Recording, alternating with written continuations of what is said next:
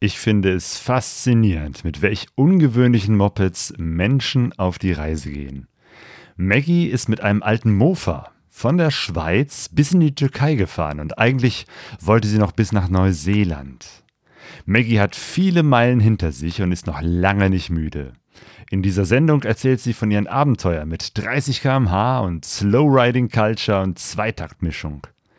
Ich bin Claudio und ihr hört den Pegaso Reise Podcast.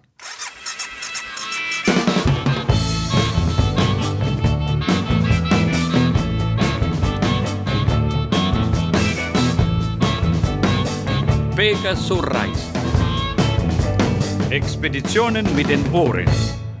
Okay, herzlich willkommen zu Pegaso Reise, zum Podcast Nummer 150. Und wir sind heute live auf YouTube und ich spreche mit äh, Margit über ihre Mofa-Reise unter dem Titel Maggie Smiles. Hallo Maggie. Hallo Claudio und vielen, vielen Dank, dass ich heute bei dir sein darf. Ja, toll, dass wir uns hier sprechen können. äh, denn ähm, ja, ich bin gerade in Deutschland und du bist in der Türkei, richtig? Genau, ich bin noch immer, darf man schon sagen, in der Türkei. Äh, inzwischen ja schon 13,5 Monate. Ja, du bist in der Schweiz losgefahren und bist bis vor die Grenze zum Iran gefahren. Eigentlich sollte deine Reise weitergehen, aber jetzt bist du eben halt in der Türkei Corona-mäßig äh, gestrandet ähm, nach so einer langen Reise. Ich weiß nicht, bist du jetzt frustriert, dass du da festhängst und die Reise eigentlich jetzt vorbei ist? Ja, es ist schade. Ich bin sehr, sehr traurig, dass die Reise jetzt vorbei ist, weil äh, das Ziel wäre ja Neuseeland gewesen und ich habe jetzt, obwohl ich schon eineinhalb Jahre unterwegs bin, habe ich das Gefühl, es ist noch nicht richtig losgegangen. und äh, ja, das ist äh, so ein bisschen ein bittersüßes Gefühl, was zurückbleibt, weil äh, natürlich noch sehr, sehr viele schöne Abenteuer auf mich gewartet hätten. In diesem Podcast äh, habe ich in den letzten 149 Sendungen meistens mit Menschen gesprochen, die äh, große Abenteuer auf großen Motorrädern erleben. Ähm, und du bist mit einem Mofa unterwegs. Und äh, mhm. wir haben uns gerade schon äh, im Vorgespräch äh, darüber unterhalten, dass das ja jetzt gar nicht so ungewöhnlich ist, weil es wohl gerade auch in der Schweiz einen richtigen Kult um diese kleinen Mofas gibt. Genau, seit zehn Jahren kann man sagen, gibt es den Mofa-Boom wieder, diese Oldtimer-Mopeds herzurichten und äh, damit dann auch in Clubs, also gemeinsam, es geht auch hier um ein gemeinsames Gefühl, äh, eh, auf Touren zu gehen, auf Kurzreisen, auf längere Reisen sogar und vor allem ganz, ganz äh, bekannt sein inzwischen diese Mofa-Treffen wie äh, der Ötztaler Moped-Marathon oder das Red Bull Alpenbrevet in der Schweiz. Es gibt auch das Schwarzwald Waldtreffen äh, und so weiter. Also inzwischen überall trifft man sich mit diesen äh, kleinen Mopeds eine Sache, die so bisher völlig an mir vorbeigegangen ist. Wobei ich erinnere mich, als äh, vorletztes Jahr Sonja und ich äh, durch die Schweiz durchgefahren sind, äh, da haben wir, ist, ist, uns wirklich aufgefallen, dass da sehr viele von diesen alten Mofas aus den 80er Jahren da stehen, teilweise uralt, teilweise mhm. richtig schön hergerichtet. Also es ist auch irgendwie so eine Geschichte, dass es mehr Menschen machen, sich so ein altes Mofa, weiß ich nicht, aus der Garage, aus der Scheune rauszuholen und wieder herzurichten, ne? Ja, und äh, ich habe das ja auch selber mit meinem Papa gemacht. Und der hat äh, in der Garage noch ein altes, verrostete Buch, DS50 war das. Und äh, ja, und dann hat der die, das war ein Projekt. Ich finde, ich glaube auch, dass es dar darum geht, diese, dieser Projektcharakter. Man findet etwas Altes, man hat so ein bisschen das Nostalgische, das muss man schon haben. Und genau, dann, Buch ist ja aus den 60er Jahren, oder? Das ist ja genau, noch älter. Ja, ja. genau. Und äh, ja, und dann findet man das und hat Zeit. Mein Papa war in Pension dann schon und äh, ja, hat das dann selber hergerichtet. Also wirklich von der ersten bis zur letzten Schraube hat er alles selber gemacht. Und äh, wenn das dann fix fertig neu lackiert dann vor einem steht, da, äh, ja, da ist einfach dann so viel sentimentale Emotion dabei, dass man den natürlich auch dann bei den nächsten Treffen herzeigen will. Und ich weiß noch gut, mein Papa und ich, wir waren dann beim Ötztaler Moped-Marathon gemeinsam und äh, es hat viele, viele äh, Aufmerksamkeit bekommen und äh, den Stolz im Papas Gesicht zu sehen, äh, es war einfach, ja, es kann man sich nicht vorstellen. Ja. Ist damals schon äh, bei dir so der Wunsch entstanden, tatsächlich dann auch mal selber mit so einem Mofa unterwegs zu sein und dadurch nicht nur irgendwie eine kleine Runde zu drehen, sondern auch gleich so eine große Reise zu starten? Ja, also wir haben gemeinsam an dem Ötztaler Moped Marathon teilgenommen und der geht ja 240 Kilometer über vier Alpenpässe, zwei Länder, Italien, Österreich und ja, mir insgesamt sitzt man oder ich bin zehn Stunden auf diesem Moped gesessen. Ich war danach wirklich, ich habe die letzten drei Stunden habe ich mir nur mehr gedacht, warum machst du das? Vor einfach heim. Aber ja, war schön, wie das ist. Im Moment ist grauenhaft und zwei Tage später sagt man, es war das beste Erlebnis, das ich jemals hatte. Und dann habe ich mir gedacht, ja, Moment einmal, äh, das macht so viel Spaß mit dem Moped, weil man ist, man ist halt so langsam unterwegs, dass man die Landschaft wirklich sieht. Also, du weißt es, wenn man mit dem Motorrad, ich habe ja den Motorradschein, und wenn man da ist, man halt, äh, muss man schauen, dass man das Gerät unter Kontrolle hat. Und äh, mit dem Moped, das, du kannst das vorstellen, da hat man natürlich relativ schnell alles unter Kontrolle und hat dann aber auch einmal Zeit, links und rechts zu schauen und wirklich die Umgebung wahrzunehmen. Und da war sie noch auf einem der Pässe, habe ich mir gedacht, hey Mann, mein Traum war schon immer, ein Trip oder einen Roadtrip durch Italien zu machen und ich nehme mir im Sommer 2019 Zeit, mit meiner Buch DS50 von Innsbruck nach Sizilien zu fahren. Und ja, das war der große Plan. Und dann sind mir die Jungs von Mofa Kult über den Weg gelaufen und haben gesagt, was, Mackie, was machst du? Und habe ich gesagt, ja, ich fahre, ganz groß habe ich geredet, ich fahre mit meinem Moped, das wird eine Mega-Reise von Innsbruck nach Sizilien. Und dann haben sie gesagt, na Moment, Mackie, in Sizilien ist nicht Stopp. Und dann habe ich gesagt, hä, was heißt das? Und dann haben sie gesagt, ja, pass auf, schon seit Monaten planen wir eine Reise oder wir wollen jemanden mit einem Moped um die Welt schicken und das bist du. Und dann war ich erst völlig überrascht, ja. Aber ich habe sofort gewusst, hey, dieses Abenteuer, das schreit meinen Namen. Genau, Mofa-Kult, muss man dazu sagen, ist äh, eine kleine Firma, äh, die Ersatzteile äh, ne, und liefert und, und sozusagen genau. dafür sorgt, dass die Menschen irgendwie auch in der Lage sind, diese ganzen alten Karren auch wieder herzurichten. Genau, leider gibt's ja viele Firmen überhaupt nicht mehr, die diese alten Mopeds hergestellt haben und deshalb war es auch eine Zeit lang relativ schwierig, Ersatzteile zu bekommen. Aber inzwischen gibt's einige Online-Shops oder auch Shops, die wieder Ersatzteile verkaufen und einer davon relativ gut und groß ist äh, Mofa-Kult AG. Und äh, der Mark, der Chef und äh, Inhaber der Firma, der hat die Firma ja äh, aus eigener Überzeugung, also aus Leidenschaft gegründet, weil er damals selber als 15-, 16-Jähriger hat er eine, eine Puch hatte er, Jetzt darf ich nichts, X30 war das. Und, äh, und er wollte Ersatzteile haben, um die zu reparieren und hat die nicht gefunden. Und dann hat er angefangen, Teile selber herzustellen. Und er hat sich natürlich gedacht, Gemeinschaftsgedanke, ja, wenn ich dieses Teil brauche, dann brauchen das andere sicher auch. Und hat dann einen, Online-Shop gegründet mit einem Ersatzteil. Und aus einem wurden dann viele. Heute ist er wirklich einer der größten Shops und äh, ja, sehr, sehr erfolgreich damit. Genau, mit mehreren Mitarbeitern, richtig großes Unternehmen. Und die haben gesagt, äh, Maggie, wir unterstützen dich. Äh, du kannst eine große Reise machen Genau, geplant von der Schweiz bis nach Neuseeland mhm. mit einem alten Mofa. Genau. Dann ist, äh, da hat man natürlich sich überlegt, welches Mofa soll das werden, weil meine Buch DS50, die wird das nicht schaffen, vor allem das Gewicht, also Ersatzteile und was sie alles dabei haben. Und dann ist relativ schnell war klar, es muss ein Moped gebaut werden. Und dann hat man aus einer Buch äh, X30 äh, den Rahmen genommen und von einer Sachs den Motor, 50-3 Motor. Und ja, so ist dann dieses äh, Moped entstanden aus verschiedensten Teile, Teilen mit einem Doppeltank, dass ich, äh, ein Tank ist nur für Benzin, der zweite für Öl, weil man muss das ja immer noch manuell mischen. Und äh, ja, so ist meine Sunny entstanden von übrigens auch einen Schweizer, der eine Werkstatt hat und Mo Mofas und Motorräder baut, customized.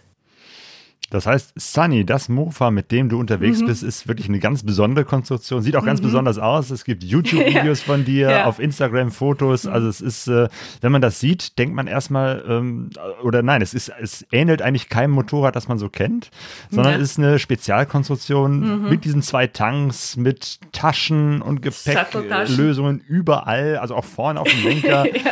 Also wirklich Ja. so ein Ding, was für die große Reise äh, bestimmt ist. Genau, und äh, es, ich habe ja so viel Gepäck dabei. Also eine Satteltasche ist voll mit nur Ersatzteilen, eine Tasche ist voll äh, mit äh, meiner ganzen Kleidung, Regenkleidung. Du weißt es, wie es ist, man muss für alles vorbereitet sein. Jetzt im Winter separate Tasche für Winterkleidung und dann eine Satteltasche ist voll mit rein Equipment, weil ich dokumentiere ja diese Reise zeitgleich. Jede alle zehn Tage gibt's ein Video und äh, da brauche ich natürlich Computer, ich habe Kamera dabei, Drohne, Mikrofone und so weiter und Stativ und ja, du kannst das vorstellen. Oh ja, ganz viel Technik. Äh, Mhm. Bevor wir gleich mit, äh, über deine Reise sprechen, im Hintergrund sieht man auch deinen Helm. wir haben beide einen weißen Helm jeweils im Hintergrund. ähm, aber eben halt äh, deiner ganz besonders gestylt, genauso wie das Motorrad. Ähm, und diese, diese Weste mit den Aufnähern, also eine Kutte Mhm. mit Patches. Auch das gehört irgendwie zu dieser Slow-Riding-Culture äh, um die ganzen Mofa, ähm, Mofas dazu. Ne? Also ich habe gesehen, Leute fahren Mofa, haben so eine Kutte an und haben Patches, Aufnäher und tauschen die auch untereinander. Auch das ist irgendwie Teil dieser Kultur. Ja, und das finde ich auch das Schöne, was ich erlebt habe äh, auf dem beim Ötztaler Moped-Marathon, weil da sind ja dreieinhalbtausend Fahrer. Und das ist, es gibt so viele Clubs, also es gibt so viele kleine Gemeinschaften. Und äh, diese Gemeinschaften wiederum werden eine große Gemeinschaft, eben diesen Mofa-Kult zu leben. Und, äh, und dann hat auch jeder Club ein eigenes Wappen. Und äh, diese tauscht man dann aus, je nachdem mit welchen Clubs man sympathisiert. und ja, tragt dann ganz stolz auch das Zeichen der anderen. Und du hast natürlich auch einen Maggie Smiles äh, Genau. Aufnäher, den du hergibst äh, Genau. und, und weitergibst, wenn du Leute triffst. Genau. Und äh, ja, das ist sehr schön, wenn man diese Patches austauscht und Freund neue Freundschaften schließt. Ein verrücktes Reisekonzept. Und ja. Äh, ja, dann lass uns doch mal hingehen zu dem 1. August 2019 in der Schweiz, wo deine Reise gestartet ist. Erinnerst du dich noch an diesen Tag, wie das war, als du losgefahren bist mit einem kleinen Mofa mit riesen Gepäcktaschen und ganz, ganz viel Zeug und dem Plan, jetzt loszufahren bis nach Neuseeland? Ja, also es war ja, so viele Gefühle. Es war natürlich diese große Aufbruchstimmung, äh, wow, jetzt geht's los und dann aber zeitgleich die Panik. Die volle Panik ist über mich eingebrochen, weil äh, ich ja die meiste Angst gehabt habe vor Pannen, weil äh, ich habe ja natürlich ganz minimale Erfahrung über wie äh, die Sunny reparieren kann. Habe eine kurze Einschulung von meinem Arbeitskollegen Krigi bekommen, so zwei Tage, du weißt es, aber Kette wechseln oder ja, minimale Sachen, äh, den Luftfilterschwamm auswaschen, sowas, weißt? Aber ich hatte halt richtig Angst äh, zu, vor dem Moment, jetzt habe ich eine Panne und ich bin im Nirgendwo und ich komme nicht weiter, ich bin völlig verloren. Und ja, so bin ich aufgebrochen ähm, eben mit, äh, es war sehr, sehr warm, es war August, du kannst das vorstellen. Mm, Bis äh, kurz vor der Abfahrt habe ich noch meine Taschen gepackt, weil ich hatte natürlich mega viel Zeug dabei und wusste gar nicht, wohin damit. Und äh, es hat eine kleine Feier gegeben. Es waren so um die 30, 40 Leute da, die mich dann die ersten 50 Kilometer begleitet haben mit ihren Töfflis, mit ihren Mopeds. Ah ja, richtig, Und- genau. Das Wort ähm, ist auch nochmal ganz wichtig. Töffli nennt man das. Ist das ein schweizerisches Wort? Genau, das ist äh, Schweiz. Und der Begriff steht für diese alten Mopeds, die maximal 30 km/h laufen dürfen. Die kriegen eine Sonderzulassung eben als Töffli. Töffli. Cool. Genau. Und Töff wäre dann das große Motorrad. Ah, okay. Und Töffli sind die kleinen. Und ja, und dann sind wir, äh, mit Verstärkung bin ich dann aufgebrochen, die ersten 50 Kilometer, das war noch cool, du kannst das vorstellen, wie eine normale Ausfahrt. Und dann, wie der Moment da war, des Abschiedes, das war schon so, wow, uh, und jetzt wie allein, wohin, wo, also das war schon, ja, es war ganz, ganz eigenartig. So viele Emotionen gemeinsam. Und die Etappen sind wahrscheinlich äh, deutlich kürzer, ähm, mhm. die du so mhm. geplant hattest. Ähm, was waren so deine ersten Etappen? Wie, wie viel hast du dir so vorgenommen, pro Tag zu fahren? Du, am Anfang habe ich mir gedacht, ich fahre so 600 Kilometer in der Woche und äh, das war natürlich völlig übertrieben. Also es war, äh, ich habe gemerkt, äh, im Sommer, ich, natürlich bin ich weitergekommen, als wir dann im Winter und Herbst, also Herbst sowas. Aber die ersten äh, Strecken, die ich gefahren bin, waren um die 140 Kilometer am Tag. Und ich kann ja dann auch nicht jeden Tag fahren, weil ich muss ja zeitgleich äh, das Material verarbeiten und posten, online stellen und so weiter. Also hat das für mich dann so eine Arbeitsroutine von zehn Tagen gegeben, wo ich einen Tag vor, einen Tag das Material bearbeite, schon wieder äh, organisiere, wohin fahre ich am nächsten Tag. Das muss man ja auch noch bedenken, dass man die Route, man weiß ja nicht, wo man hinfährt. Man muss ja jeden zweiten Tag sich komplett neu orientieren, äh, schauen, welche Strecke, welche Straßen sind gut für mich, äh, dann welche Hotels nehme ich, wo finde ich Unterkunft, wo gehe ich essen und wo wasche ich meine Wäsche und so. Und äh, ja, Dinge, die man am Anfang ja gar nicht bedenkt. Hm. Und, und, du hattest ja. von, von, von vornherein vor, äh, die ganze Reise auch zu dokumentieren. Also das gehört genau. einfach bei dir dazu. Du filmst, du machst Fotos, du mhm. veröffentlichst, du nimmst dir richtig die Zeit, Videos zusammenzuschneiden, bei genau. YouTube hochzuladen. Das ist also schon Teil des Konzeptes. Das Konzept war eben das zu sagen, dass man der Zuschauer oder die, ja, der Zuschauer, der kann live dabei sein. Und das ist eben das, äh, weil viele äh, machen eine Weltreise in ein, zwei Jahren und machen dann nachher einen Dokumentarfilm, aber man, man hat eben die zwei Jahre, die war man nicht dabei. Und äh, das war das Konzept eben zu sagen, man kann live äh, diese Reise mit mir mitverfolgen, äh, ganz bequem vom Sofa aus, mehr oder weniger. Und ja, aber du weißt es, wie lange das dauert, äh, ein Video zu machen, das Material zu sammeln, erst das dann zu bearbeiten. Und äh, deshalb habe ich gemerkt, also so ungefähr drei bis vier Tage äh, bin ich nur vom Computer.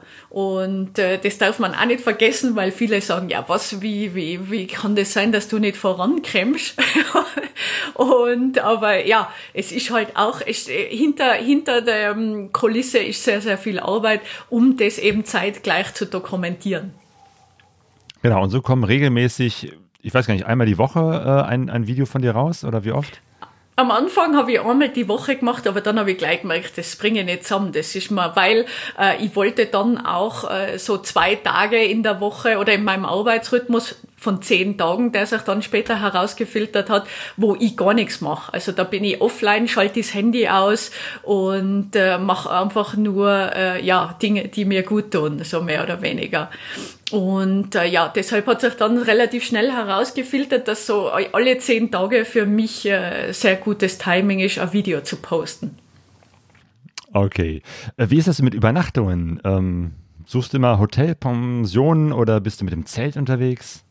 Na, ja, am Anfang haben wir noch überlegt, ob ich äh, zelten soll, aber dann haben wir, haben wir gleich festgestellt, Nummer eins, es ist kein Platz mehr auf der Sunny, wo ich irgendwas äh, hinbringen kann. Ich wüsste nicht wie. Ja gut, einen Anhänger hätte ich immer noch.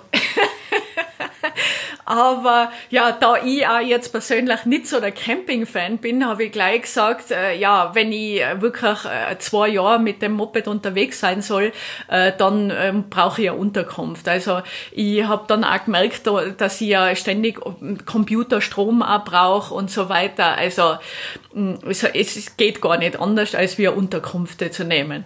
Und äh, ja, da meistens äh, suche ich am Tag vorher, suche ich mir so äh, ungefähr raus, was mir gut gefällt, wo ich alles habe, was ich brauche. Äh, zum Beispiel am Parkplatz auch für die Sunny einen gesicherten und Internet, gute Internetverbindung und so weiter. Und äh, ja, und dann fahre ich einfach hin und schaue, ob was frei ist. Und das hat bisher auch immer geklappt, weil, ne, wie du schon sagtest, genau. am Anfang so ganz genau weiß man nicht, wie weit man kommt, mhm. äh, auch je nachdem, genau. in welchem Zustand das, ähm, genau, genau. das Mofa ist. Panne. Ähm, dann vergehen ein paar Stunden und äh, das heißt, ja. du musst eigentlich irgendwie wahrscheinlich dann gegen Nachmittag, gegen Abend sagen, okay, jetzt suche ich mir hier im Umkreis der nächsten ganz paar genau. Kilometer eine Unterkunft. Ja, so ist es. Aber meistens ist es so, dass ich äh, sehr, sehr früh starte, wenn ich, wenn ich eine Etappe vor, äh, dass ich dann die Panne eingeplant habe, zeitlich. Und wenn ich die, wenn ich, wenn ich die Panne nicht habe, dann habe ich mehr Zeit, um wirklich die Landschaft zu genießen, um einmal stehen zu bleiben, ein kleines Picknick zu machen und so weiter. Sehr, sehr gut. Ja, äh, ich habe mal einen kleinen Blick äh, gemacht äh, auf YouTube und ich sehe schon, Christian ist da, die Heike ebenfalls aus der Schweiz, mm, eine Motorradreisende. Cool. Ja. mit der habe ich erst am, am Samstag gequatscht, die hat mir auch diese Geschichte mit den Töfflis erzählt. Ja. Völlig klasse. Ähm, und ähm, wir machen das so, ähm, wenn ihr nachher Fragen äh, an Maggie habt, dann äh, könnt ihr mhm. sie in die Kommentare, in den Chat von YouTube reinposten. Und äh, ja, wenn wir, weiß ich nicht, ungefähr in einer Stunde oder so durch sind, dann, äh, wenn ich mit meinen Fragen durch sind, dann seid ihr dran. dann äh, könnte ich auch noch vielleicht äh, Fragen aus dem Chat hier mit in das Gespräch reinnehmen, weil äh, vielleicht gibt es ja auch noch mal äh, spezielle Fragen. Ähm, ja, du bist losgefahren in der Schweiz und äh, mhm. wie, wie lange hat es gedauert, bis du die erste Panne hattest? Ja, äh, ich, ich glaube, ich schon noch in der Schweiz war das. Äh, es war im äh, Tessin und äh, da ist mir äh, vom Auspuff äh, die, die, der, der Ring abgebrochen. Also ich hatte ein Loch im Auspuff, sagen wir so, im Auspuffrohr. Und äh, du weißt es, das ist dann lauter als ein Traktor, du kannst dir das vorstellen. Und dann habe ich schon gemerkt, mit meinen minimalen Kenntnissen, mh, hm, das klingt nicht richtig. Und bin dann in eine Werkstatt gefahren und die haben mir den geschweißt noch, diesen Auspuff. Und äh, ja, erst habe ich gedacht, um Himmel, also das ist ja gut gegangen, äh, wirklich, weil relativ nah war diese Werkstatt, die haben sich super um mich gekümmert und ja, man kann sich das vorstellen, wenn ich dann mit dem Frau und mit diesem Moped äh, da daherkomme, da ist, ist natürlich die Hilfsbereitschaft sehr groß und äh, das ist auch bis jetzt ans Ende in der Türkei so geblieben, dass überall, wo ich hinfahre, äh, mir geholfen wird. Ja, das kann ich mir und, vorstellen, dass das ja. natürlich irgendwie äh, interessant ist. Da ist äh, ja. eine Frau mit so einem kleinen äh, Mofa. Aber ja. was sagen die Leute, wenn du denen erzählst, ich bin jetzt nicht nur irgendwie auf einer Einkaufstour, mhm. sondern ich mache eine richtig große Reise? Ja, also Nummer eins, wenn ich jetzt in der Türkei oder wenn ich in Griechenland gesagt habe, ja, ich bin von in der Schweiz gestartet, das glauben die Leute gar nicht. Was, das ist nicht möglich, das kann nicht sein mit dem Moped, das kann nicht, das wird kaputt, du schaffst es nie und solche Sachen. Und dann auch äh, viele sagen viel zu gefährlich, weil alleine als Frau Nummer eins, aber auch, äh, weil sie sagen, äh, ich bin zu langsam. Und äh, vor allem auf Straßen, auf äh, öffentlichen Straßen oder ähm, Schnellstraßen und so weiter, die Autofahrer, die fahren zu gefährlich und äh, die drängen mich ab oder überfahren mich. Und das sind die größten Sorgen, die die, die Leute haben. Wie, auf welchen Straßen bist du denn so unterwegs? Weil tatsächlich stelle ich mir das auch sehr unangenehm vor, äh, auf einer Schnellstraße unterwegs zu sein. Autobahn fällt ja wahrscheinlich äh, Na, völlig flach, weil da darfst du ja gar nicht drauf. Ähm, Einmal bin ja. ich versehentlich oh. in Italien. und äh, ich bin dann natürlich sofort äh, von die wie soll also die Karabiniere bin ich überholt worden und ja. genau die Was haben machen mich, Sie denn hier? es, aber das, die haben das nicht lustig also da war ich wirklich ich habe geschwitzt Blut und Wasser, sage ich da. Und die haben mich rausgeholt, dann sofort raus. Und ich bin versehentlich, ich habe ich hab ja dieses Navigationssystem und versehentlich auf diese Autobahn rauf. Und ich wollte da sofort wieder runter und bin bei der nächsten Ausfahrt eh raus eskortiert worden. Und dann hat man natürlich meine Papiere, weil Nummer eins, man kennt dieses Fahrzeug nicht, jetzt wird einmal geschaut, ja wie schnell geht es, wie viel Kubik haben sie immer, ich habe immer gesagt, ich verstehe nichts, weil ich habe ja gewusst, wenn die rausfinden, das hat nur 50 Kubik, dann, äh, ja, dann bin ich im Gefängnis, die, die nehmen dieses Moped weg, mir weg Und dann nach langem, ich habe immer wieder gesagt, es tut mir so leid, es war ein Fehler, das Navigationssystem. Und nach 40 Minuten wirklich, äh, ich hab gemeint, äh, ich stirb tausend Tode, haben sie dann mich verwarnt. Also Nummer eins hat er gesagt, wenn das noch einmal passiert, dann ist das Moped weg äh, ich äh, den irgendwie den Führerschein nehmen sie mal und äh, ganz ganz hohe Geldstrafe. Haben sie gleich so, so, na ich, ja ich mach's nie wieder, ich schwör's, ich will ja nicht auf die Autobahn. Ja, das war das war und das ist in Italien dann passiert. ja. Oh Aber ansonsten natürlich bleibe ich eher auf die Seitenstraßen und äh, ja, oft ganz, ganz viel bin ich über diese Passstraßen gefahren. Natürlich Landschaft, äh, landschaftlicher wollte ich einiges sehen und bin, habe dann viele Passstraßen genommen und da ist es ja dann nicht mehr so heikel. Aber dafür wahrscheinlich umso langsamer, weil mhm. du sagst 50 Kubik, das ist ja schon mal eine ganze Menge. Mofa kenne ich, ich glaube, ich ist ja meistens so 25 Kubik. Also mhm. dann hast du schon so ein bisschen stärkeres Moped, aber mhm ähm, berghoch wirst du wahrscheinlich auch nicht 50 fahren können, oder? Na, 12 km/h, manchmal oh. 14, je nachdem. Und äh, ich muss dann halt auch die Schraube tauschen, die, das den Benzin einspritzt, die Düse. Und äh, damit, wenn ich relativ hoch bei über 2000 Höhenmeter brauche ich dann weniger Benzin, aber muss ich die Düse wechseln, weil sonst komme ich überhaupt nicht drauf. Stimmt, das ist immer ein Problem äh, mhm. für Motorradfahrer, die in großen Höhen unterwegs sind. Äh, ja. Und wenn die keine elektronische Einspritzung, sondern so einen Vergasermotor mhm. hast, den du genau. ja wahrscheinlich auch hast, ne, mit so einem ganz, ganz genau. alten Teil. Ähm, ja. Und dann äh, ist die, wenn die Luft dünner wird, äh, mhm. müsste ja sozusagen auch das Benzin dünner werden, weil dann ist die genau. Mischung äh, falsch. Aber du kannst das einstellen. Du hast da, mhm. du kannst da irgendwie die Düse tauschen. Genau, ich hatte verschiedene Düsen, ich habe verschiedene Düsen dabei und kann dann noch ein bisschen nachjustieren und tunen, ein bisschen feintunen. Hey, Respekt. Mhm. Also ich habe schon mit vielen Motorradfahrern äh, gesprochen, die dann einfach mit einem riesen äh, Moped äh, ganz, ganz langsam fahren, weil einfach sie nur eine Düse haben und mit der sind sie mhm. dann irgendwo im Himalaya unterwegs. Aber wow. okay, das ist, glaube ich, bei dir nochmal besonders notwendig, gerade wenn du so ein langsames Moped hast, dass du überhaupt mhm. irgendwie von der Stelle kommst, oder? Mhm. Ja, und äh, ich habe ja viele Pässe gemacht, bis 2600 Höhenmeter. Und ja, auch mit dem Gewicht, was ich halt drauf habe, das darf man nicht vergessen. Also ich habe ja locker 70 Kilo nur an Gepäck dabei und dann noch mein Eigengewicht und dann noch das äh, Gewicht vom Moped selber. Und äh, ja, da muss man dann schon ein bisschen schauen, dass man, ja, wenn es halt hart auf hart kommt, man noch das Beste rausholen kann. Also wirklich Slow Riding mhm, die Landschaft ja. genießen. Ja. Und in Italien ist dir auch äh, zum ersten Mal die Kette abgesprungen. Ja, das war dann die erste richtige Panne im Nirgendwo, äh, wo ich, wo genau das eingetroffen ist, vor dem ich am meisten Angst gehabt habe. Es war Ferragosta, da ist ja nichts los in Italien, also wirklich, man ist der einzige Mensch dort. Äh, ich bin durch die Apenninen gefahren, erst dann noch tolle Drohnenaufnahmen gemacht und ah, die Landschaft so toll und endlich jetzt, ich spür's, also ich war dann drinnen nach zwei, drei Wochen Slow Riding und äh, ja, ich bin jetzt auf einem riesen tollen Abenteuer ich fühle mich sicher, es geht, die Moped läuft, ich kenne mich aus. Und dann bam, aus, mitten im Nirgendwo, völlig alleine. Und äh, ja, dann habe ich mir gedacht, okay, Maggie, jetzt ja nicht die Nerven verlieren. Äh, es ist die Kette, ich habe sofort gesehen, die Kette ist heraus. Und das habe ich gelernt. Ich habe das mit dem Kriege gemacht, ich kann das. Äh, ich muss jetzt nur schauen, die Moped runter von der Straße, weil ich bin ja mitten in der Straßen stehen geblieben und äh, ja und dann habe ich auch schon äh, die Kette losgelöst, weil die hat sich ja so ein bisschen reingefressen. Du weißt, da kann man ja dann nichts mehr bewegen, weder vor noch zurück. Und ja, dann habe ich sie auf die Seite geschoben und keine zehn Minuten später äh, ist ein zweiter Mopedfahrer stehen geblieben, was für ein Zufall.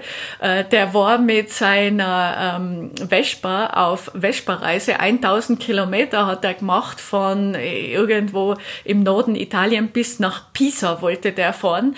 Und er hat mich gesehen, er hat gesehen, oh, die hat eine Panne und ist dann umgedreht und hat gesagt, ja, kann ich da irgendwie helfen? Und dann habe ich gesagt, ja, sehr gerne. Ich weiß zwar, wie es geht, aber zu zweit ist, ist man schneller, nicht? Und ja, dann so haben wir uns kennengelernt. Wir haben dann in einer halben Stunde das repariert, sind dann zum nächsten äh, offenen Restaurant gefahren, haben Kaffee getrunken und äh, ja, unglaublich herausgefunden, äh, dass er äh, bei Athena arbeitet. Das ist ein Online-Shop in Italien und Mofakult und Athena arbeiten auch zusammen. Also irgendwie sind wir sogar, es war... Die Welt ist kann, klein, ne? Genau, so klein. und äh, ja, und wir haben uns so gut verstanden, dass wir dann gesagt haben, pass auf, lass uns in Pisa noch einmal treffen und äh, sind dann auch noch ins Biagio, Biagio Museum gemeinsam gegangen. Oh. Und das ist, ja, es ist einfach ja. cool, weil man, ähm, äh, man ist auf der ganzen Welt, man fühlt sich oft alleine, weißt du, okay, ich bin jetzt hier in Italien als Österreicherin, mh, hm, äh, so, aber plötzlich fährt da jemand mit seinem Moped vorbei und man ist eine große Familie. Man hat dieses, ja, man hilft sich gegenseitig. Es gibt ja auch unter Motorradfahrer. Und äh, ja, dieser Gemeinschaftssinn, das ist halt etwas, was mir äh, so richtig taugt. Das stimmt. Das ist auch immer auf, auf Reisen immer etwas, was einem sehr, sehr schnell ja. miteinander verbindet. Äh, mhm. Und plötzlich ergeben sich äh, ganz, ganz tolle Begegnungen mit Menschen, genau. die man sonst äh, gar nicht hätte. Ne? Also mhm. ähm, du hast ja auch äh, erzählt von einer Begegnung, äh, als du auf der Fähre von Italien nach Kroatien warst. Mhm, ja. ähm, da hast du einen Lkw-Fahrer kennengelernt, der auch ganz mhm. angetan war von deiner Geschichte. Was war das für einer? Ja, das war, es ist so lustig, weil äh, ich bin da mit der Sunny auf diese große Fähre rauf, überhaupt das erste Mal, dass ich äh, mit einem Fahrzeug auf einer Fähre bin. Und, äh, und dann kommt, kommen ja die Leute auf, auf mich zu, weil sie das Moped gesehen Also die Sensation ist das Moped.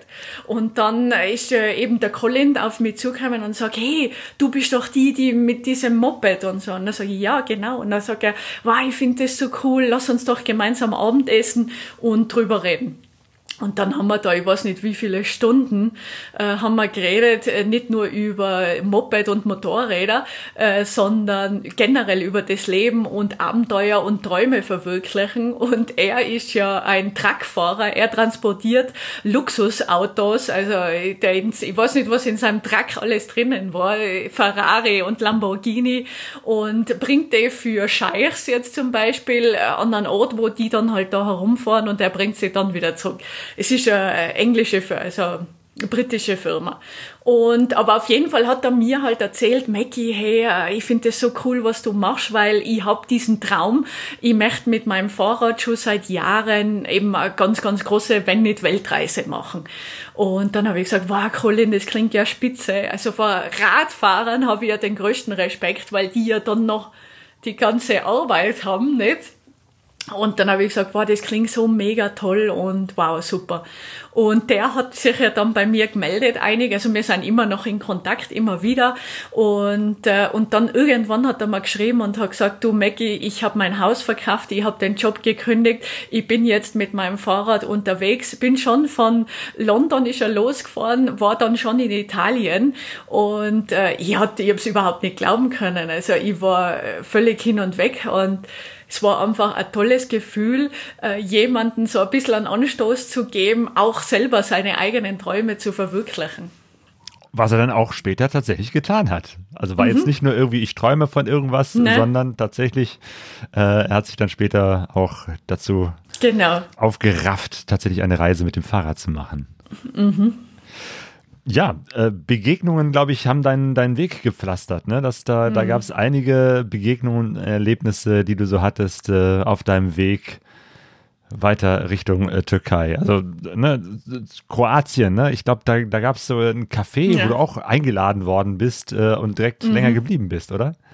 Ja, es war so, nach einer gewissen Zeit, in Kroatien war ich ja schon drei Monate oder so unterwegs und äh, ich hatte da so ein bisschen einen Hänger, weil mir dachte, ah, ich vermisse so meine Freunde und so einmal ein Abendessen und aber ja, es, es hat alles seine positiven und negativen Seiten und äh, dann bin ich eines äh, Tages entlang der Küste gefahren und hatte so einen Impuls ah, Mackie, jetzt fährst du da runter und trink einen Kaffee. Es war 11 Uhr Vormittag oder was, du hast noch Zeit, fahr doch da runter und trink einen Kaffee. Und eigentlich mache ich das nicht, sondern äh, bleib dann irgendwo stehen im, in der Natur und äh, meditiere ein bisschen. Aber der Impuls war da und dann habe ich gedacht, ich folge dem jetzt.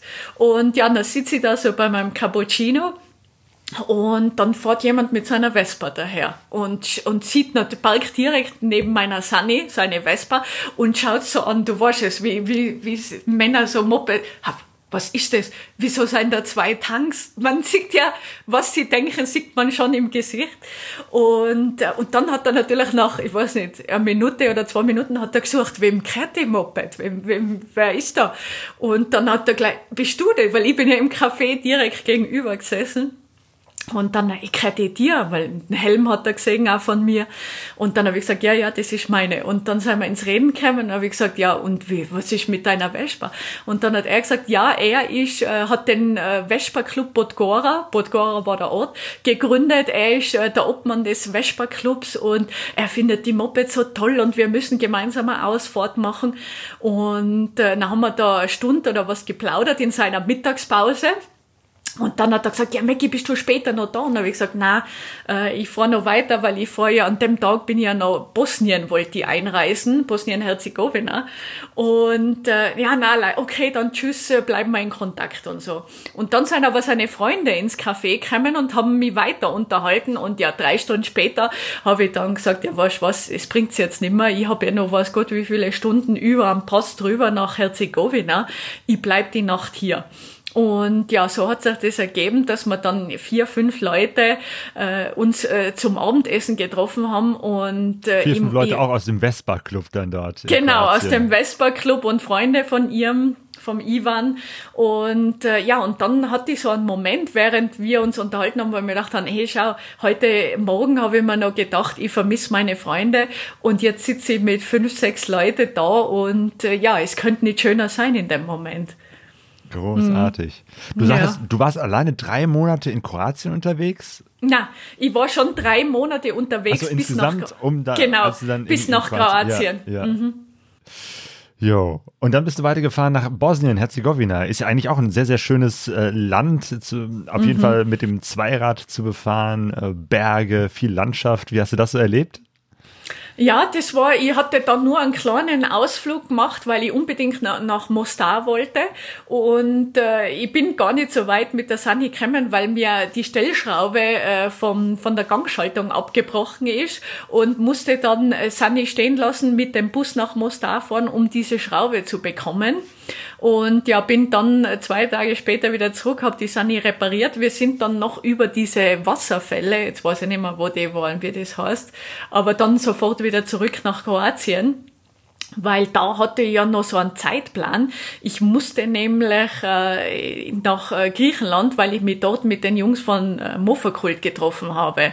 Nach dreieinhalb, vier Monaten haben wir uns in Patras getroffen. Sie haben mit der Fähre ihre Töfflis mitgebracht und wir haben dann gemeinsam Patras unsicher gemacht. Das war äh, mega fantastisch. Ah, die Hafenstadt, wo man so äh, rüber Genau. Kann, ne? Ui. Das war wirklich super aber, toll. Aber ganz kurz nochmal, du hast gerade erzählt, du warst äh, in äh, äh, hast dir in Bosnien ähm, in Mostar Ersatzteile mhm. besorgt. Wie ist das überhaupt? Mhm. Ich meine, ne, eine ne, ne Puch aus den 60er Jahren zusammengebaut aus noch anderen Motorradteilen. Wie, wie ist das mit Ersatzteilen? Die gibt es ja nicht irgendwie überall. Oder ja. hat es überhaupt irgendwie eine Chance mal, wenn du was brauchtest, etwas zu bekommen, was mhm. jetzt über eine übliche Schraube oder einen Reifen hinausging? Na, also ich, ich habe nie etwas gebraucht, muss man jetzt dazu sagen. Also ich war, äh, der Motor hat nicht einmal ein Problem gehabt, wirklich nicht. Und es waren so wirklich, wie du sagst, Kleinteile. Es war, äh, die Kette ist mir relativ oft rausgesprungen äh, und äh, dann hat die ähm, äh, viele Re platte Reifen, vor allem in der Türkei, nur in der Türkei platte Reifen einen nach dem anderen, weil da liegen einfach zu viele Metallstücke auf der Straße herum, die man sich halt dann einfährt. Und dann habe ich mir einmal den Mantel abgeschliffen mit dem Kettenspanner, der sich, der ausgesprungen ist und sich verklemmt hat, hat's mir den ganzen Mantel abgeschliffen. Und, aber das konnte ich wirklich, ja, es ist vielleicht, ich hatte einen Segen auf meiner Reise, dass ich wirklich in der nächsten Stadt immer diese Teile äh, bekommen habe. Vielleicht, weil auch in solchen Ländern auch mehr Leute mit kleinen Mopeds unterwegs sind. Das ist, äh, genau. äh, glaube ich, auch ja, so, so eine Sache, dass es gar nicht noch. so ungewöhnlich ist, so, so kleine Reifen, mhm. so dünne Reifen oder eben halt kleine Ketten äh, zu bekommen. Das ist vielleicht äh, mhm. ganz gut so. Genau. Ja. Dann Griechenland, Patras. Du hast deine Freunde wieder getroffen, die dann auch nochmal mit Mofas dahin gefahren sind und mhm. dann habt ihr da die Hafenstadt unsicher gemacht. Ja. Ja, das war mega lustig. Und äh, mein Chef ist ja ganz ein wilde Nudel. Der hatte schon, wie er angekommen ist, zu mir gesagt, Mackie, du pass auf, ich hab da etwas auf meiner To-Do-Liste, ich muss noch was machen. Und dann habe ich gesagt, ja, was ist das, Marek, erzähl mal's. Und dann hat er gesagt, ja, er möchte unten ohne mit dem Mofa durch Patras fahren. und, und dann habe ich gesagt, ja, und aber nicht alleine, sondern die anderen zwei Jungs, der Grigi und der Chris, die sollen auch mitfahren. Und ich sollte es natürlich filmen, weil einer muss, einer muss filmen, das bin ich. Und dann hat aber natürlich die, äh, einer der anderen zwei Jungs hat gesagt, na, äh, spinnt's ihr, ich fahr doch nicht unten ohne, was soll das, das mache ich nicht. Und dann haben wir, hat er zwei, drei Tage hat er herumgedoktert, mein, mein Chef, der Mark, hat er gesagt, ja, wie kriegen wir das hin? Und dann habe ich gesagt, ja, du musst da was einfallen lassen, das muss ein Wettbewerb werden, dann macht er mit. Und dann ist er auf die Idee gekommen, ein Ampelrennen zu machen. Und äh, eben der, was am längsamsten startet, der muss ein Kleidungsstück abziehen. Und es hat fünf, es hat fünf Ampeln gegeben. Also wenn jetzt der, der Gewinner, der hat dann noch die Unterhose an sozusagen, weil Hose und Unterhose. Und bei fünf Ampeln, einer hat dann noch die Unterhose an. Das könnte jetzt im besten Fall eben der sein, der nicht auszieht sehen will. Und ja, dann haben wir dieses, am letzten Abend, bevor sie gefahren sind, haben wir dieses Ampelrennen gemacht und ich sag das, ich habe so gelacht, dass ich, ich bin fast selber vom Moped runtergefallen, weil äh, es war einfach unvergesslich. Und am Ende waren allerdings, äh, waren übrigens alle drei nackig weil der Kriege dann gesagt hat, na, hocht's zu. Das lasse ich mir nicht mein ganzes Leben lang dann sagen, dass ich nur die Unterhosen angehabt habe. Und da seien sie wirklich zu dritt äh, unten ohne durch Patras gerauscht. Und das Lustige war halt auch, wie die Passanten reagiert haben. Also im Auto auch, die bei der Ampel daneben oder so. Es war einfach herrlich. Also die haben die Jungs gefeiert. Und äh, ja, und der Krigi ist dann äh, am Ende von diesem Rennen ist er noch rechts rangefahren auf einem Parkplatz, ganz dunkel und wollte sich sofort wieder anziehen, aber blöderweise hat er gemerkt, dass äh, seine Unterhose beim Rennen verloren gegangen ist. Die hat's vom Gepäcksträger, Gepäcksträger runter geweht in der Eile. Und ja, es war wirklich, es war noch das, das letzte besondere i-Tüpfelchen für dieses Rennen. So machen also Schweizer Urlaub in Griechenland. Genau, unvergesslich. oh Mann. Ja. Äh, und irgendwann sind sie dann weg und du hast deine Reise fortgesetzt. Wobei, du hattest sogar einen Vortrag, ne? In einer, mhm. wie war mhm. das, in einer Schule in Athen? Also das heißt, du genau. hast auch schon bei der Reise anderen Menschen von deiner Reise erzählt. Mhm. Was war das? Ja, ich, ich bin dann weiter nach Patras, nach Athen und äh, habe dort bei meiner Freundin Maria gewohnt. Die ist mit einem Griechen verheiratet. Wir sind im gleichen Dorf aufgewachsen, waren nie sonderlich gut befreundet, aber man kennt sich. Du weißt es, wie es in kleinen Dörfern ist. Und sie hat auf äh, Facebook mich verfolgt und hat gesagt, Maggie, wenn du nach Athen, Athen kommst, du wohnst bei uns. Und äh, ja, dann natürlich habe ich zugesagt und so. Und dann kurz bevor ich in Athen angekommen bin, habe ich gesagt, Maria, bist du dir sicher, soll ich wirklich kommen und so, weil äh, wahrscheinlich gesagt ist schon mal gleich etwas na Mackie, du kommst zu uns, weil ich hab zwei Mädels, zwei Töchter und ich will, dass die sehen, hey Krim, da gibt's Frauen, äh, die fahren mit dem Moped um die Welt. Das ist wichtig, dass die das mitkriegen in ihrem jungen Alter. Und ja gut, dann habe ich das gemacht. Wir hatten eine wirklich tolle Zeit, konnten auch wieder unsere Freundschaft auffrischen und so weiter und so fort. Und dann hat sie aber gesagt, du pass auf, Mackie, meine Tochter geht in die deutsche Schule, in den deutschen Kindergarten, aber äh, das wäre doch toll, wenn du für die ähm, Abiturienten Studenten äh, einen Vortrag halten würdest von deiner Reise. Und dann habe ich gesagt, ja, warum nicht? Natürlich mache ich das, wenn dir das so wichtig ist. Und habe dann der Direktorin eine E-Mail geschrieben und habe mir gedacht, ja gut, bis das sich meldet, bin ich ja schon wieder auf und davon. Und dann aber am nächsten Tag am Morgen schon die E-Mail von einer Englischlehrerin. Und äh, und dann habe ich äh, so eine E-Mail, ja, wie wie sie sich freut. Und unbedingt muss ich das machen, das ist so wichtig für die Kinder. Und wann ich denn Zeit hätte für diesen Vortrag. Und ja, dann bin ich in diese Schule und habe mit den äh, mit den 16, 17 werden die gewesen sein eineinhalb Stunden, zwei Stunden haben wir geredet. Und äh, nicht nur über meine Träume, sondern ich habe natürlich diese Schüler dann nach ihren Träumen gefragt. Und es war dann ein wunderschöner Dialog, wo man merkt, wo ich ja mich wieder gesehen habe als Teenager, wo man weiß, man hat diese Träume und traut sich aber gar nicht äh, öffentlich zu sagen, weil man weiß, ja, die Eltern oder das System hätten mich natürlich gerne woanders. Und man fühlt sich so noch verpflichtet, diesen Weg zu gehen und hat aber innen drinnen hat man diese Träume und man will es eigentlich nur irgendjemandem erzählen. Und da habe ich in einem Dialog dann jeden Einzelnen so ein bisschen herausgekitzelt, was denn die Träume seien. Und ja, es war unfair, es, es hat mich selber so berührt. Es war ein wirklich wunderschöner Austausch. War das denn auch so dein Traum, äh, damals als Teenager hinaus in die Welt zu gehen, alleine Abenteuer zu erleben, zu reisen?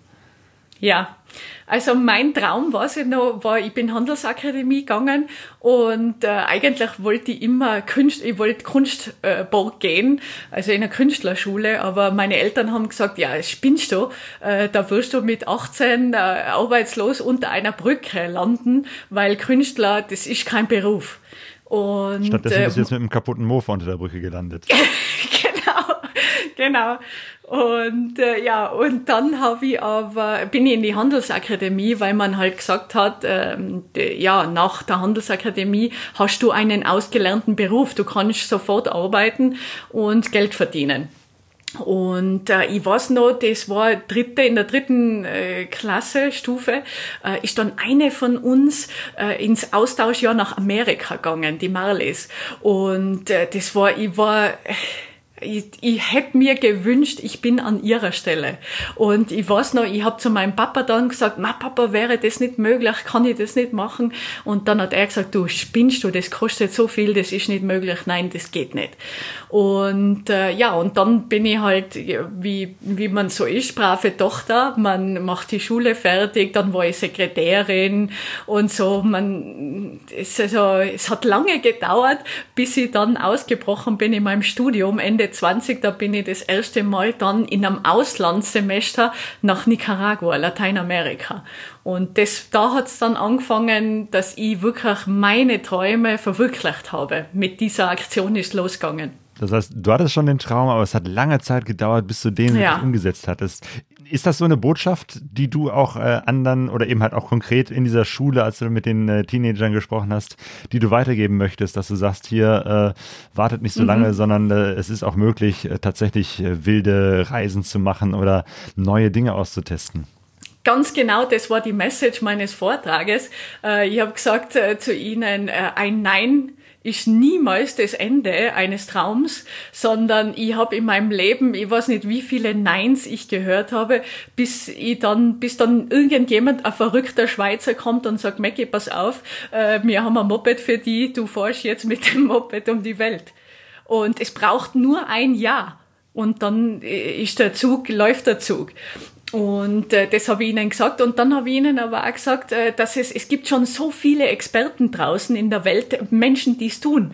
Keiner von uns erfindet das Rad neu. Ich sage nicht, ich fliege jetzt mit einem Moped an, auf den Mars, sondern ja, es fahren schon so viele Menschen mit einem Motorrad, mit Autos, mit Fahrrädern, zu Fuß, äh, gehen die um die Welt. Ähm, und es gibt äh, Social Media. Also schreib diese Leute, schreib diese Experten an, die schon machen und frag sie um Tipps, weil was ist das Schlimmste, was passieren kann? Dass man halt keine Antwort kriegt, aber dann hat man nichts verloren. Und äh, ja, das und vor allem, wenn mich Leute anschreiben, es gibt nichts Schöneres, als junge Menschen zu helfen und zu inspirieren. Gibt es Menschen, die dich auch jetzt konkret bei dieser Reise oder überhaupt bei deinen Träumen, äh, so eine weite Reise, so ein Abenteuer zu machen, äh, inspiriert haben? Hast du so etwas wie Vorbilder? Ähm, ja, es gibt Menschen, denen ich auf äh, Social Media folge und ja, diese, die, da, da gibt's diese, vor allem in Momenten, wo man selber zweifelt, wo man sich denkt, na, wie soll das funktionieren? Was habe ich mir dabei gedacht? Und da ist es toll, äh, schon Beweise äh, zu sehen von anderen Menschen, die es gemacht haben. Und da denkt man sich, ja, die, die haben es gemacht, warum soll ich es nicht schaffen? Natürlich kann ich das machen. Und noch schöner ist es natürlich dann, wenn man mit diesen Menschen äh, befreundet ist und sich austauschen kann und dann auch Hilfestellung. Du pass auf, bei mir war das damals so, es ist nicht alles, ah, jetzt auf meiner Reise, es läuft nie alles perfekt. Aber darum geht's nicht. Im Leben geht's nicht darum, dass alles perfekt läuft, sondern dass man aus jeder Situation das Beste macht. Gab es auch mal eine Situation, wo du erstmal dachtest, da kann ich überhaupt nichts Bestes draus machen, jetzt ist die Reise vorbei, jetzt ist irgendwie, ja, äh, ja jetzt ist äh, Schluss, ich, jetzt gibt es keinen Ausweg mehr? Ja, das war äh, im Jänner letzt eben vor einem Jahr genau. Äh, da bin ich, äh, da war Winter, es war wirklich sehr, sehr anstrengend. Im Winter in der Türkei äh, Minusgrade, Schnee, äh, dann Eis auf den Straßen, wo ich dann gesagt habe, na, also ich meine, ich schaffe ja keine 40, 50 Kilometer, es ist so kalt, mir friert alles ein, es macht keinen Spaß. Und zusätzlich bin ich dann sehr, sehr krank geworden. Ich hatte Blasenentzündung, ich hatte Augenentzündung, äh, hatte dann noch, also es ist alles so, wo man dann sagt, es ist körperlich so anstrengend und äh, Moment einmal, ich habe ja diese Reise begonnen, damit sollte Spaß machen. Und plötzlich ist es nur mehr ein Überlebenskampf. Und äh, dann habe ich mich kurz hingesetzt und habe mir gedacht, so, was wäre jetzt in der Situation das Beste? Und für mich, was, wenn ich jetzt wirklich ehrlich mit mir selber bin, was will ich jetzt? Was brauche ich jetzt, äh, damit es mir gut geht? Und dann haben wir relativ schnell äh, entschieden, auch mit dem Mofa-Kult Jungs, dass es Zeit ist für einen Heimaturlaub. Und ich bin dann nach Hause, habe meine Freunde getroffen äh, und habe mich auskuriert körperlich, auch äh, kurze Pause gemacht und äh, ja, und dann äh, nach ein, zwei Wochen hat die Welt schon wieder ganz anders ausgeschaut und äh, zack, wieder zurück in die Türkei und weitergefahren. Okay, eine kurze Auszeit, das mhm. Mofa ist da geblieben, du bist genau. äh, nach Hause gefahren, hast dich auskuriert, mhm. hast getankt äh, und äh, die Reise konnte weitergehen. Ist vielleicht sicherlich den, auch nochmal ein guter den Tipp. Winter, ja. Den Winter abgewartet so ein bisschen, ja. so dass die Temperaturen auch wieder besser werden und dann ist es wieder weitergegangen. Genau, was kannst du äh, für Tipps geben äh, im Winter? Also ich meine, ne, bei größeren Motorrädern kann man ja sich zumindest eine Griffheizung dran machen. Ich vermute mal, dass mhm. bei der kleinen Batterie bei deinem Moped das nicht möglich ist. Äh, mhm. Wie hast du dich warm gehalten auf Reisen?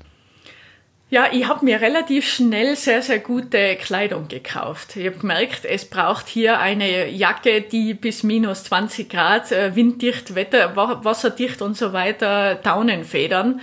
Und äh, dann natürlich sehr, sehr gute Handschuhe. Aber wie du es weißt, äh, man kann dann nicht zu dicke Handschuhe, weil sonst kann man ja nicht mehr Gang schalten und nichts mehr bremsen. Also äh, ja, es ist und dann nicht so schnell fahren. Wenn man relativ langsam fährt mit 15 äh, km/h, das kann man dann noch, äh, also da kann man einiges noch rausholen. Aber ich habe dann halt auch einfach gemerkt, ja, ich kann nicht am Tag 140 Kilometer machen bei den Temperaturen. Es gibt so drei Stunden, wo man sagt, man kann angenehm fahren und die muss man komplett ausnützen. Und dann schafft man halt, ja, du kannst das ausrechnen mit meine 30 km/h man schafft nicht wirklich viel. Also ich habe es dann reduziert auf 80 Kilometer maximal und äh, aber es ist halt ja es ist suboptimal. Ich habe natürlich immer gehofft, dass ich es in ein wärmeres Land, äh, subtropisches oder äh, ein bisschen wärmeres Land schaffe und sozusagen den Winter überspringen kann. Aber es, ich, bin, ich bin jetzt den zweiten Winter in der Türkei. Genau, dein Plan war ja dann in den Iran zu fahren und dann wärst du wahrscheinlich auch irgendwann in Gefilde gekommen, wo es auch im Winter genau. etwas angenehmer ist. Aber das war schon 2020, das heißt schon in der Corona-Zeit. Wie hat Corona ja. überhaupt überhaupt äh, deine Reise beeinflusst? Weil irgendwann waren ja auch Grenzen zu. Ich weiß es nicht, wie es in der Türkei war. Ähm, ja. Aber es wurde ja immer schwieriger für Menschen, die unterwegs waren. Ja, es war wirklich, es war dann sehr mühsam. Ich bin in den, in Göreme in den Lockdown gegangen. Äh, das war im März, April sowas, 2020. Äh, Und äh, ja, da war ich aber noch ganz positiv. Da habe ich gedacht, ja gut, jetzt schnell Corona auskurieren und dann zwei, drei Monate später bin ich wieder on the road und wollte dann auch, weil Iran war zu, der war relativ schnell zu, weil das war ja eines der wildesten Länder, die betroffen waren damals oder immer noch. Und da habe mir dann gedacht, Plan B, äh, ich reise aus über äh, Georgien, äh, fahre dann hinten rum bei Aserbaidschan und dann runter in den Iran, weil dann wird ja sicher die Grenze offen sein. Und ja, bin dann äh, bis zur Grenze nach Georgien, also ich bin dann rauf äh, ich wollte eigentlich nie so weit rauf in der Türkei, bis ans Schwarze Meer und am Schwarzen Meer entlang bis zur Grenze nach Georgien und ja, bin dann eben wirklich abgewiesen worden. Ich gesagt, nein, es, die Grenze ist zu, äh, sie geht auch nicht auf, vielleicht in zwei Wochen, vielleicht in einem Monat, man weiß es nicht. Es ist bis heute noch zu, gell? also und dann habe ich mir gedacht, okay, äh, wieder zurück zu Plan A. Ich fahre wieder runter in den Süden und an die Grenze zum Iran, weil da hat's geheißen, ja, der geht jetzt demnächst auf. Das war im August äh, eben 2020 und äh, ja, nichts. Also die Grenze ist immer noch zu. Genau, du warst zwischendurch äh, zu Hause bei Freunden, hast dich auskuriert, mhm. bist wieder zurück, bist wieder losgefahren, weiter und mhm. dann waren die Grenzen immer noch zu und du sagst, mhm. die sind bis jetzt zu. Mhm. Ähm, was ist jetzt deine Situation? Was machst du jetzt? Ja, jetzt meine Situation ist, dass äh, mit Mofakult gemeinsam entschieden worden ist, dass es, äh, dass die Reise an dieser Stelle jetzt einmal vorbei ist ähm, und dass Sani zurücktransportiert wird, weil wir wissen ja wirklich nicht, wie es weitergeht. Mit Corona, wann gehen die Grenzen auf, wie so man weiß es nicht. Und, äh, und so, ja, jetzt äh, ist es einfach, äh, ich bin jetzt schon seit 13 Monaten in der Türkei, es ist so, man weiß, also es ist wirklich, keiner weiß, wie es weitergeht. Und deshalb ist jetzt erst einmal an dieser Stelle Schluss. Sani wird nach Hause transportiert und ja. Die dann Reise ist zu Ende. Ja. Genau. Dann hoffentlich äh, haben, ist das mit Corona auch bald einmal zu Ende. Hast du denn den Traum, die Idee, diese Reise irgendwann mal fortzusetzen? Ja, definitiv. Äh, ob das dann mit am Mofa sein wird, das weiß ich noch nicht. Also das ist äh, so lieb, wie die Sunny gewonnen haben, du kannst das vorstellen. Aber es ist, man glaubt es nicht, schon sehr, sehr anstrengend, auch körperlich anstrengend. Und äh, man sieht's mir nicht an, aber ich bin ja schon 38 Jahre alt. Und ja, je nachdem, äh, du, man geht auf die 40 zu. und wer weiß, ich meine, äh, verrückt genug bin ich äh, und äh, ich äh, hoffe auf neue tolle Abenteuer. Aber ob das dann weiterhin mit einem Moped sein wird, weiß ich nicht.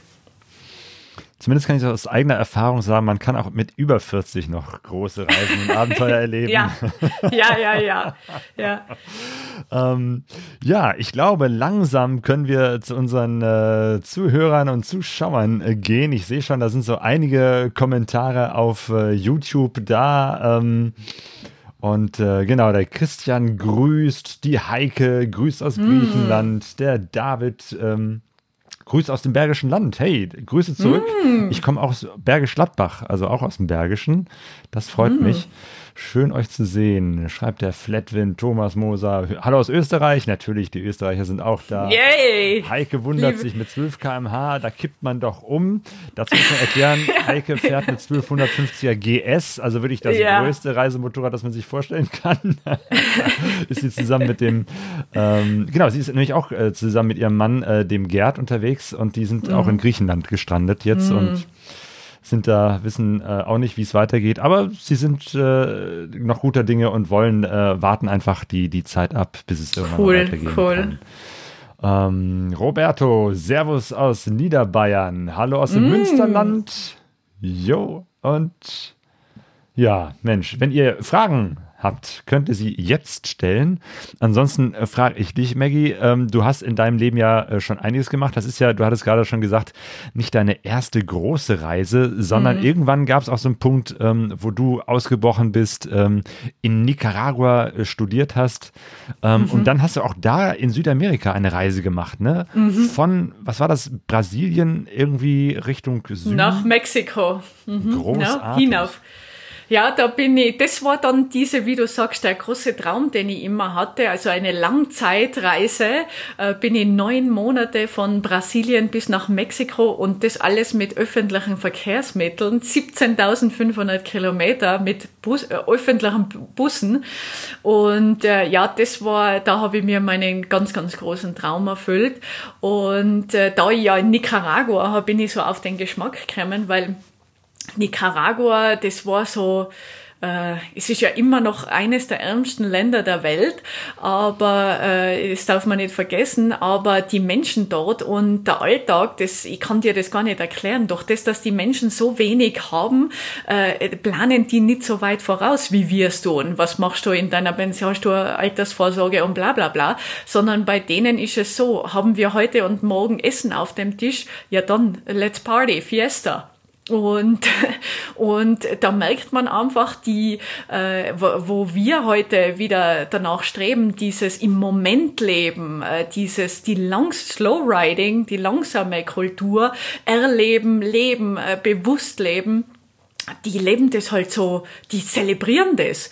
Und da bin ich so richtig auf den Geschmack gekommen, auf diese Lebensfreude und äh, diesem auch die Zeit nehmen. Wenn man sich auf der Straße trifft, dann wird erst einmal 15 Minuten Smalltalk gemacht und man kommt dann halt eineinhalb Stunden zu spät in die Arbeit. Aber who cares? Nobody cares, weißt du?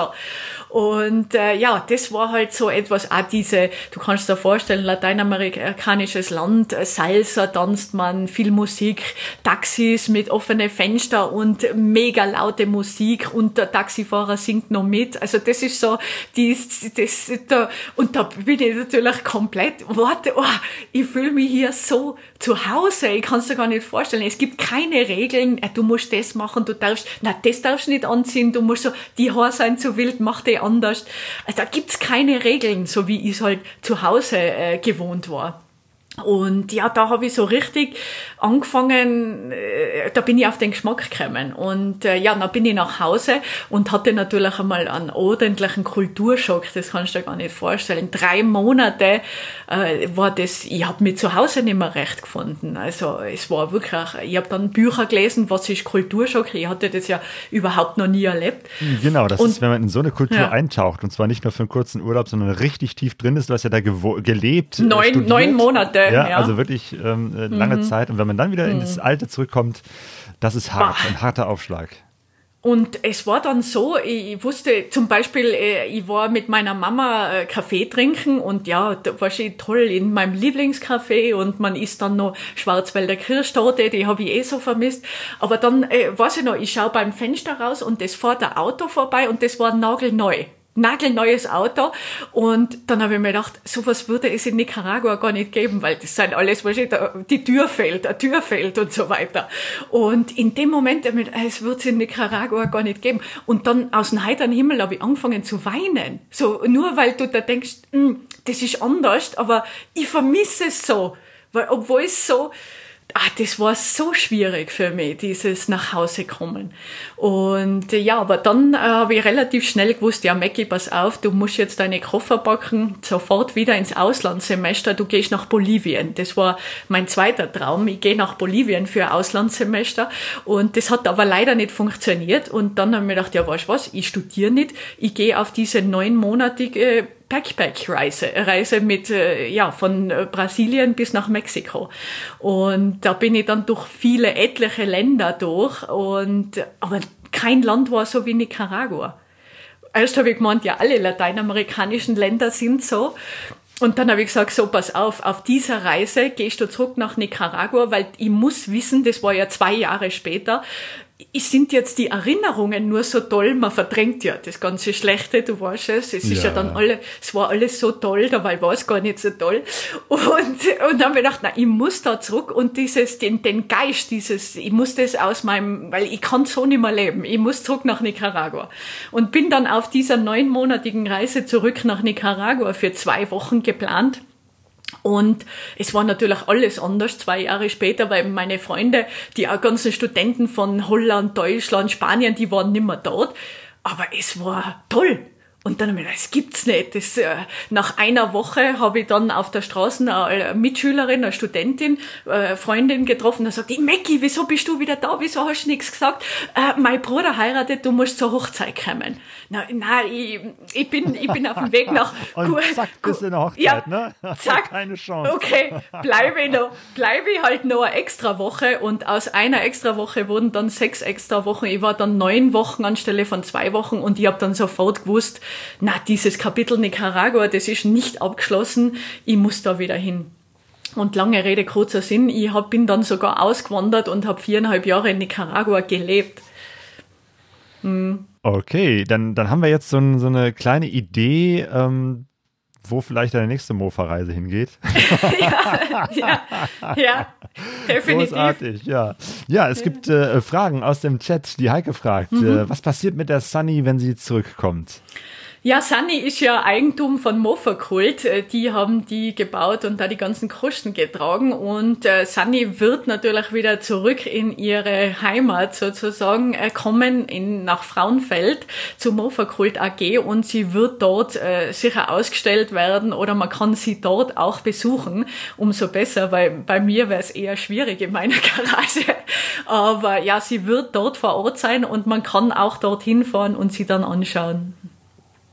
Das wird dann sozusagen Maggies Motorrad ein ganz besonderes Ding sein, wo man ja. vielleicht noch äh, Geld zahlt, dass man sich die einmal angucken darf.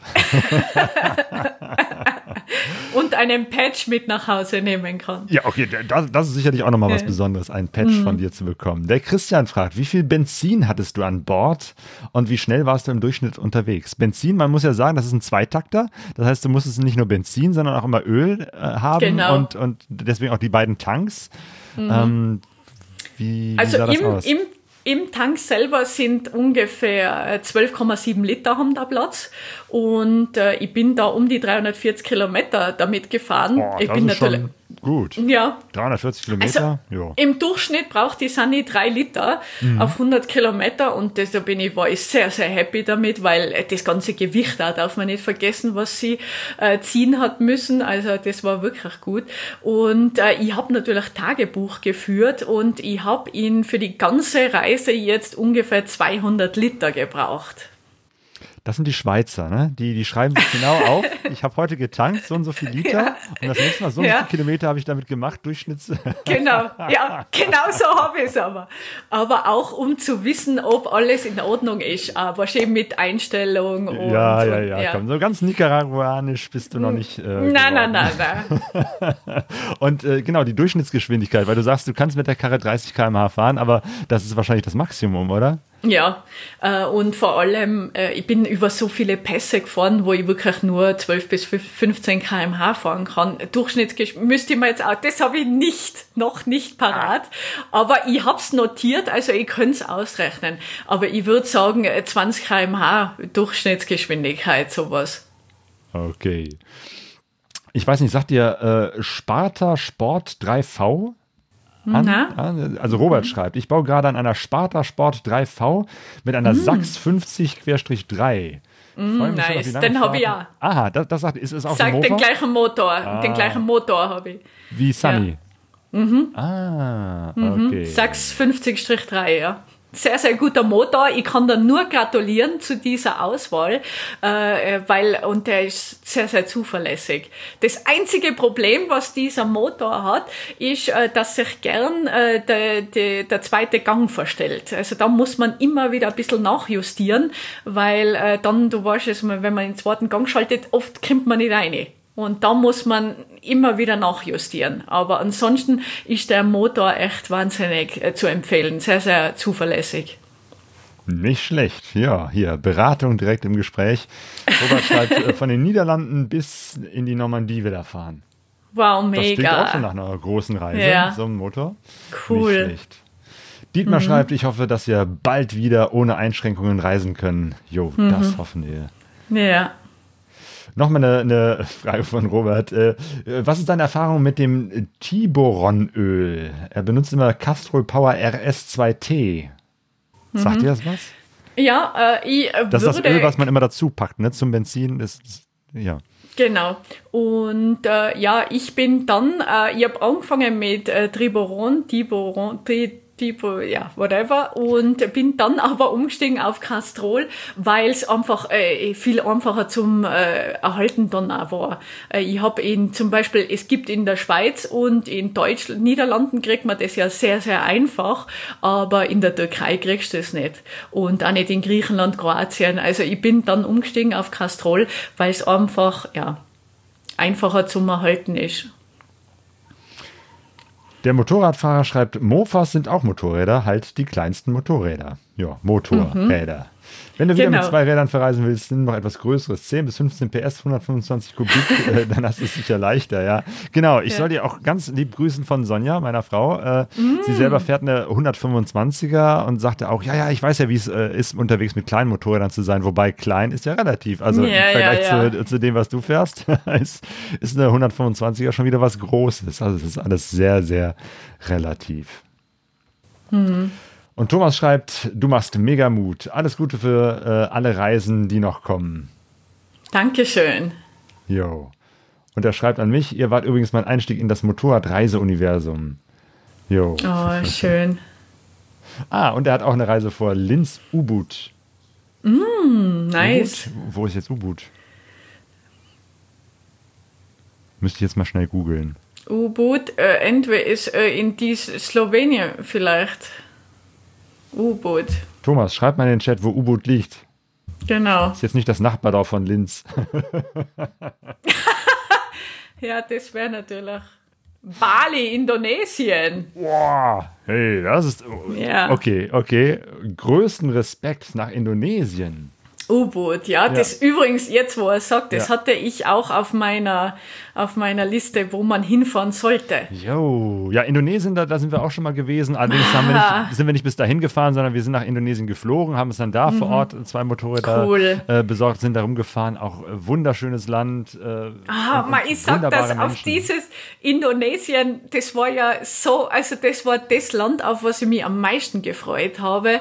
Und äh, also da fahre ich definitiv hin, wa- vielleicht ohne Sunny, aber das will ich unbedingt sehen. Jo, wir kommen langsam zum Ende, würde ich sagen. Und Mhm. äh, eine Frage, du, weil du ja auch äh, eben halt äh, an Schulen und Schülern und Schülerinnen auch äh, von deiner Reise erzählt hast, Mut machst. Ähm, Mhm. Wenn du jetzt zurückblickst auf deine Reise, die ja eben halt nicht nur von toller Landschaft und tollen Begegnungen, sondern eben halt auch von Niederlagen, von schwierigen Situationen geprägt war. Was Mhm. würdest du sagen, was hast du gelernt auf der Reise?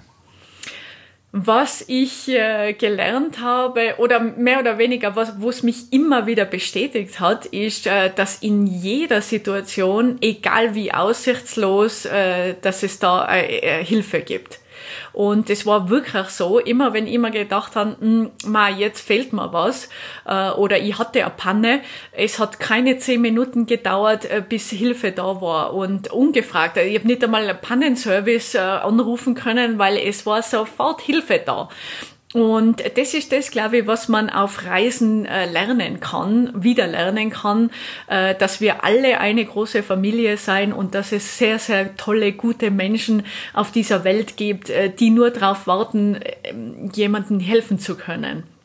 Und äh, egal in welcher Lage, also pannenmäßig, aber auch wie die, wie schon erzählt hat, äh, Freundschaften, wo, wo ich mir gedacht habe, hey, eigentlich, ich vermisse nur ein Abendessen mit Freunden und bam, äh, ich trinke einen Kaffee und plötzlich habe ich fünf neue Freunde in Kroatien und sitze mit denen beim Abendessen und denke mir, heute in der Früh habe ich mir es noch gewünscht und jetzt ist es schon passiert. Und äh, da hat man halt, wenn man so ein bisschen die Komfortzone verlässt, äh, auf Reisen muss man das ja ständig, äh, da merkt man wieder, äh, dass wir eine große Familie sein und äh, dass Kultur, verschiedene Kulturen überhaupt nichts zu bedeuten hat. Eine große Familie. Wunderbar. Mhm. Maggie, ich finde deine Entschlossenheit auf der einen Seite und die Gelassenheit, mit der du unterwegs bist, das ist wirklich äh, toll. Du bist ein Vorbild für entschleunigtes Reisen, für Slow Mhm. Riding Culture in, in jedem Falle und äh, ja, kein Weg ist zu weit und kein Motor zu kaputt, äh, als dass du nicht damit noch ein Erle Abenteuer erleben könntest. Äh, Ja, ganz genau. Vielen, vielen Dank für diese Geschichte, für diese Geschichten Mhm. und für dieses Gespräch. Vielen Dank auch an dich, Claudio. Und liebe Grüße an Sonja. Jo, das richte ich auf jeden Fall aus. Ja, ähm, wir feiern ja in diesem Jahr unser zehnjähriges Podcast-Jubiläum und äh, das wird demnächst sein am Samstag, den 6. Februar um 19 Uhr. Das machen wir auch als Zoom-Konferenz. Wenn du Zeit hast, du bist herzlich eingeladen. Äh, das wäre schön, auch äh, dich da wieder zu treffen. Also wir haben gesagt, wir Ja. machen einfach ein offenes Treffen. Hörer können da dabei sein. Wir machen jetzt kein, kein Programm, kein Interview, sondern wir wollen einfach mal quatschen mit den Leuten, erzählen, wie es war die letzten zehn Jahre, Ideen, die wir für dieses oder für die Zukunft haben. Einfach mal ähm, ins Gespräch kommen. So, also das äh, Sehr gerne, sehr Ja. gerne. 6. Ja. Februar. 19 Uhr auf Zoom. Den Link gibt es bei uns auf pegasoreise.de. Notiere ich mal sofort in meinem Kalender. Dein Als Schweizer. Kalender. Ja, ganz Großartig. Maggie, vielen, Ja. vielen Dank dir und euch, liebe Zuschauer, liebe Zuhörer. Vielen Dank für die Aufmerksamkeit. Ciao und gute Reise. Tschüss, Baba.